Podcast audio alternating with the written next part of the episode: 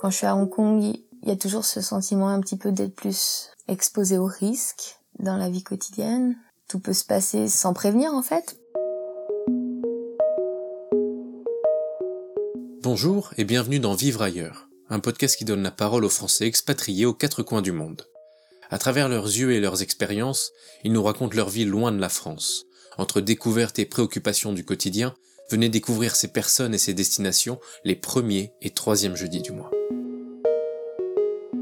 Hong Kong, anciennement colonie anglaise, rétrocédée à la Chine en 1997, accueille aujourd'hui la plus grande communauté française en Asie. Il y aurait entre 25 et 30 000 Français sur l'île de Hong Kong, soit deux fois plus qu'il y a dix ans. Alors que la plupart des autres communautés expatriées reculent, le nombre de Français augmente de 5% par an.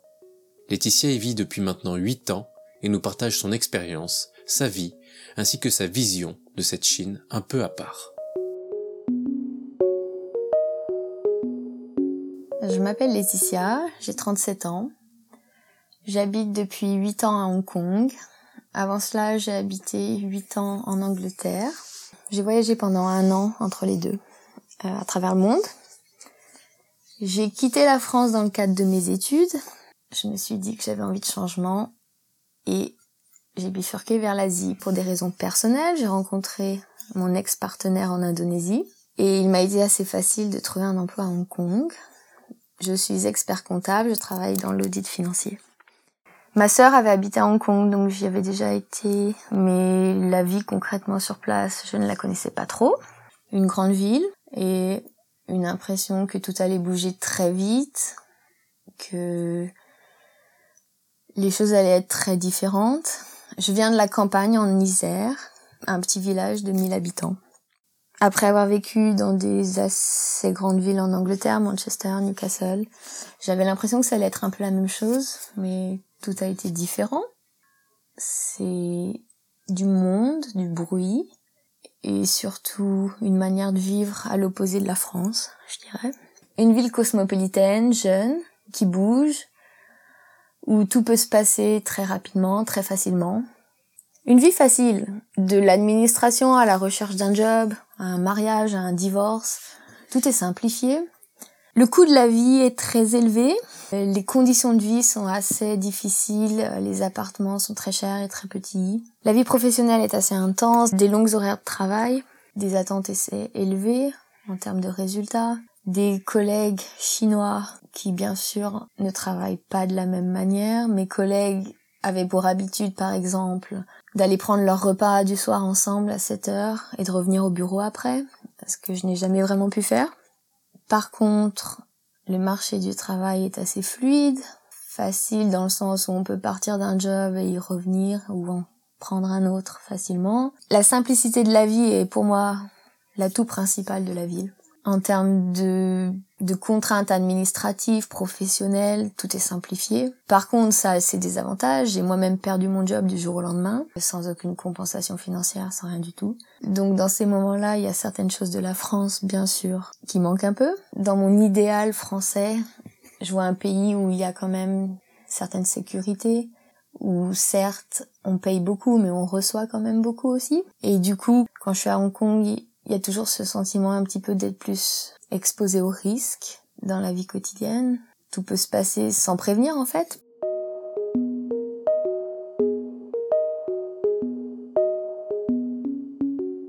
Je m'attendais à une ville très urbaine et c'est pas vraiment le cas. Il y a beaucoup de plages, de randonnées, une diversité à laquelle je m'attendais pas en arrivant.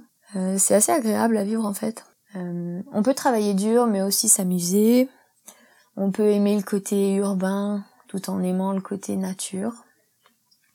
Tout est facile, euh, tout est pratique et, euh, et ça change la vie au quotidien. Les Français vivent beaucoup entre Français, sortent beaucoup entre Français. La communauté française est la plus grosse communauté d'expatriés à Hong Kong, non asiatique. Si tu veux vivre entre Français comme un Français à Paris, tu le vis à Hong Kong facilement. Tu peux aller acheter ta baguette tous les jours, tu peux manger au resto français, tu peux voir tes collègues français, tu peux sortir dans des bars français, tu peux faire tout ce que tu ferais ici. Mais euh, ça compense pas sur le fait qu'on vit dans des appartements très petits, on vit les uns sur les autres et que justement, il y a ce besoin de s'échapper de tout ça euh, très régulièrement et très rapidement.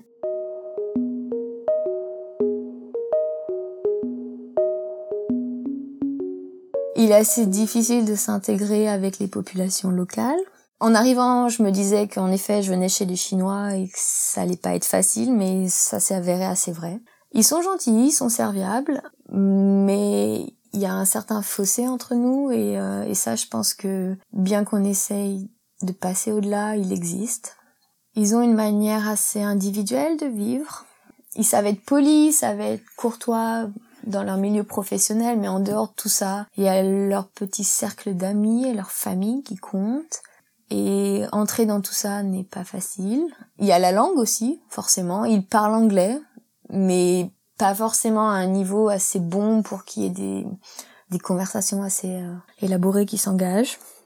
Je n'ai aucun ami chinois, voilà, après huit ans. Je pense qu'en arrivant, je voyais l'image d'une ville où il y allait avoir un peu toutes les nationalités, où il allait être facile de se créer des amis. La réalité a été un petit peu différente. Il y a à peu près 20 000 Français à Hong Kong. Et je pense que j'en connais pas beaucoup. Donc, je ne sais pas si c'est un échec personnel ou ma situation reflète la situation de beaucoup d'autres Français à Hong Kong. J'en sais rien. Sur le plan amoureux, en tant que femme occidentale, c'est très difficile. Déjà, les Chinois, je pense, ne se dirigent pas vers les, euh, les femmes étrangères. Ça arrive, bien sûr, mais euh, c'est pas une généralité. Et les expatriés hommes ont tout simplement envie de se tourner vers les, les Asiatiques. Donc non, ce n'est pas facile. Et c'est d'ailleurs une raison pour laquelle j'ai envie de partir de Hong Kong. Euh, je vois pas trop comment arriver à solutionner ce problème. S'il y a un homme pour 20 euh, femmes, c'est compliqué. Je la connais pas la proportion, mais c'est comme ça que je le ressens.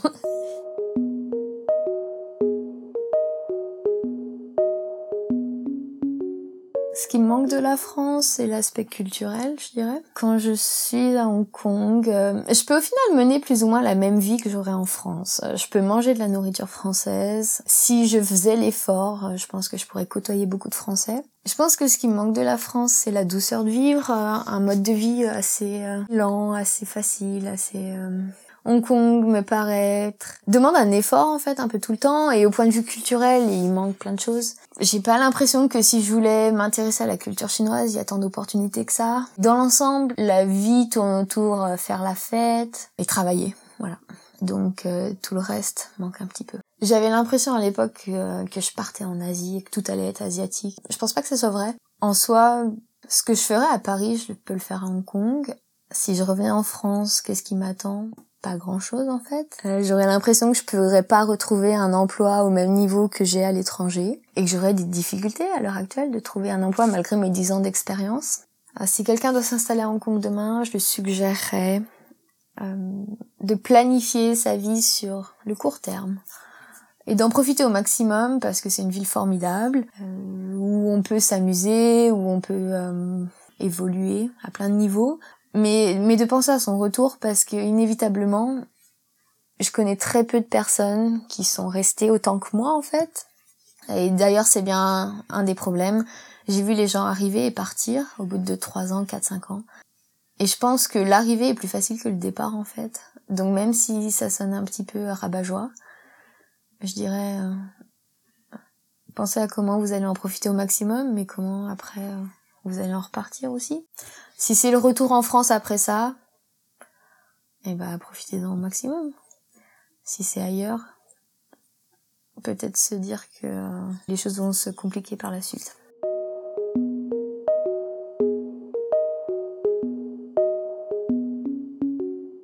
La chose la plus frustrante, c'est se trouver face à certains locaux qui clairement ne font aucun effort, euh, comme les taxis qui, parce que tu as une blonde au, bord de la rue, ne vont pas s'arrêter. Il y a, y a les gens qui parlent anglais, il y a ceux qui parlent pas anglais en fait, et ceux qui parlent pas anglais ont décidé qu'ils feront pas l'effort. Voilà.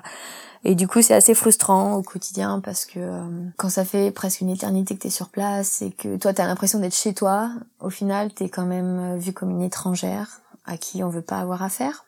Il y a du racisme envers les, les domestiques, les Philippines, les, les Indonésiennes. Et là, clairement, euh, la discrimination, elle est, elle est évidente. pour nous, euh, la situation est assez privilégiée, même si c'est pas comme dans certains pays où on nous regarde avec des grands yeux émerveillés. Il y a un certain respect quand même. Et euh, je pense que c'est plus par peur d'avoir à, à, gérer euh, un problème de dialogue en vue du manque de, langue commune.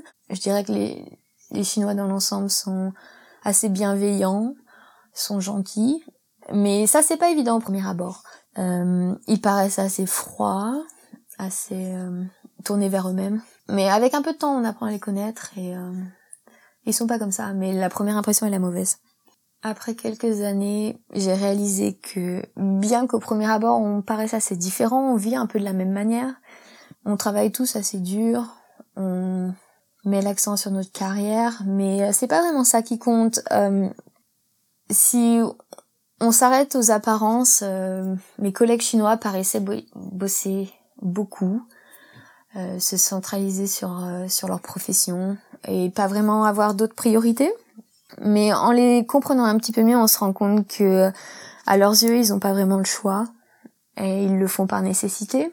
Et je pense que ça, c'était une idée que j'avais euh, en arrivant où je me disais qu'ils travaillaient parce qu'ils aimaient ça, parce que leur carrière était tout pour eux. Mais euh, en vue du coût de la vie, en vue de, de plein de, de contraintes pour évoluer euh, localement, je me suis rendu compte qu'ils le faisaient par dépit plus ou moins. Et à ce niveau-là, euh, on n'est pas si différents. Ma carrière n'est pas tout dans ma vie, tout comme la leur ne l'est pas. Mais si on se base sur les premières impressions, on pense le contraire.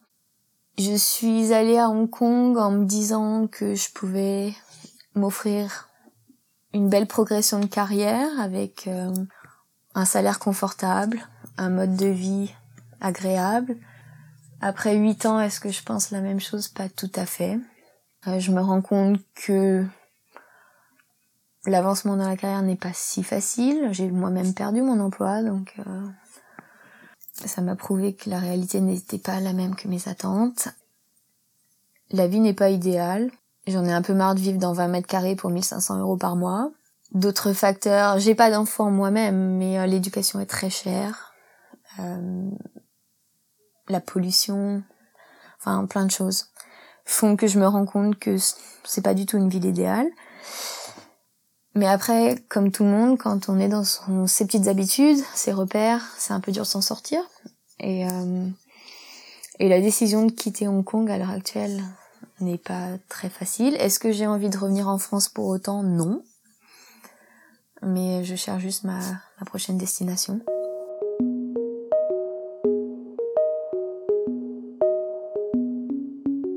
Je devrais peut-être m'intéresser un petit peu plus à la politique du pays, mais je me sens pas concernée. Je devrais m'intéresser un peu moins peut-être à ce qui se passe en France, parce qu'au final, je n'y suis plus depuis un bon bout de temps. Mais quand il y a les élections françaises, instinctivement, je me tourne vers ça, alors que les élections à Hong Kong, euh, ça m'intéresse pas du tout. Tout ce que je sais, c'est que la Chine euh, joue un rôle de plus en plus important, mais ça se ressent pas. Est-ce que je me sens encore française après huit ans? Et la réponse est non. J'ai un peu du mal à m'assimiler euh, aux problèmes des Français. Je, je comprends les, les inquiétudes, euh, les revendications, les plaintes, mais je m'y retrouve pas moi-même.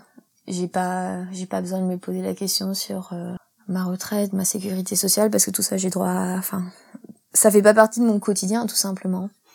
Donc française plus vraiment, chinoise pas non plus et euh, il arrive un moment après 16 ans à l'étranger où je sais plus trop où j'appartiens en fait.